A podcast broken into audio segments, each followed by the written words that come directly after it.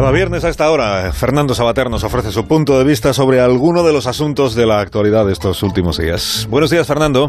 Hola, buenos días, Carlos. Buenos días a todos.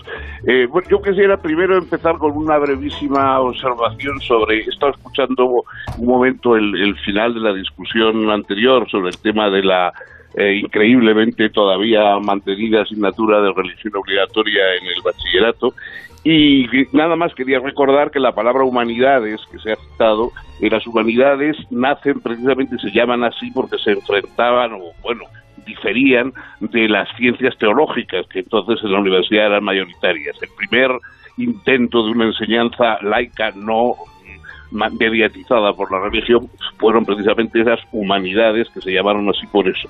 Pero bueno, dejando aparte este, este asunto, eh, yo quería mencionar el tema de la, del fallo de Estrasburgo, eh, dando la razón a Otegi en, en su protesta, digamos, contra el comportamiento de la jueza Murillo, que la viciaba su imparcialidad en el, en el, juicio de Betelagune que había, que había tenido eh, Otegi.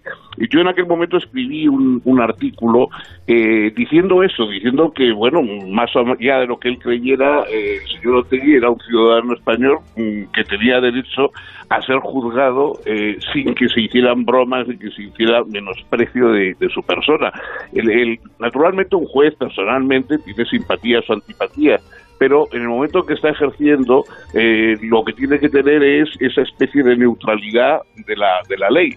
Eh, la ley marca unos, unos, unas penas y marca unos delitos, pero en sí misma no tiene ni simpatías ni, ni antipatías. Y el, y el juez está obligado porque mm, tiene una posición de prepotencia, digamos, sobre el abusado. Estar sentado en un banquillo delante de un juez es estar en manos de alguien.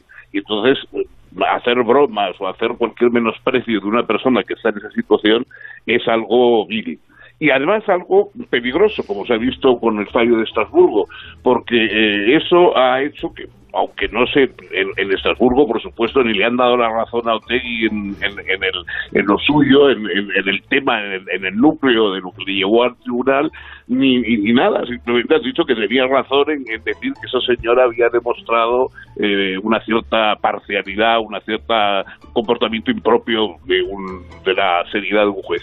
Eh, pero bueno, eso ha dado pie primero a que naturalmente Otegui los separatistas catalanes, etcétera, conviertan eso en parte de su circo habitual en contra de la justicia española, del totalitarismo que reina en España, etcétera, cosa que es todo lo contrario, más bien se ha visto hasta qué punto efectivamente en los, juicios hay una, una exquisitez de, y se exige una exquisitez de trato, pero bueno, ellos han sacado la conclusión opuesta. Y por el otro lado, enseguida, los alarmistas truculentos de, de, siempre, que han empezado a decir que todos los jueces de Estrasburgo son etarras, que son partidarios de ETA, que están a favor de, del terrorismo y cosas por el estilo.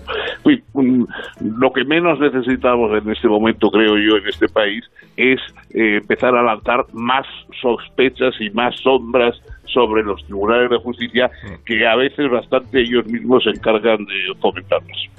Fernando, un abrazo como siempre y gracias por tu colaboración en este programa. Cuídate mucho. Gracias a vosotros. Un abrazo, Carlos. Hasta luego a todos.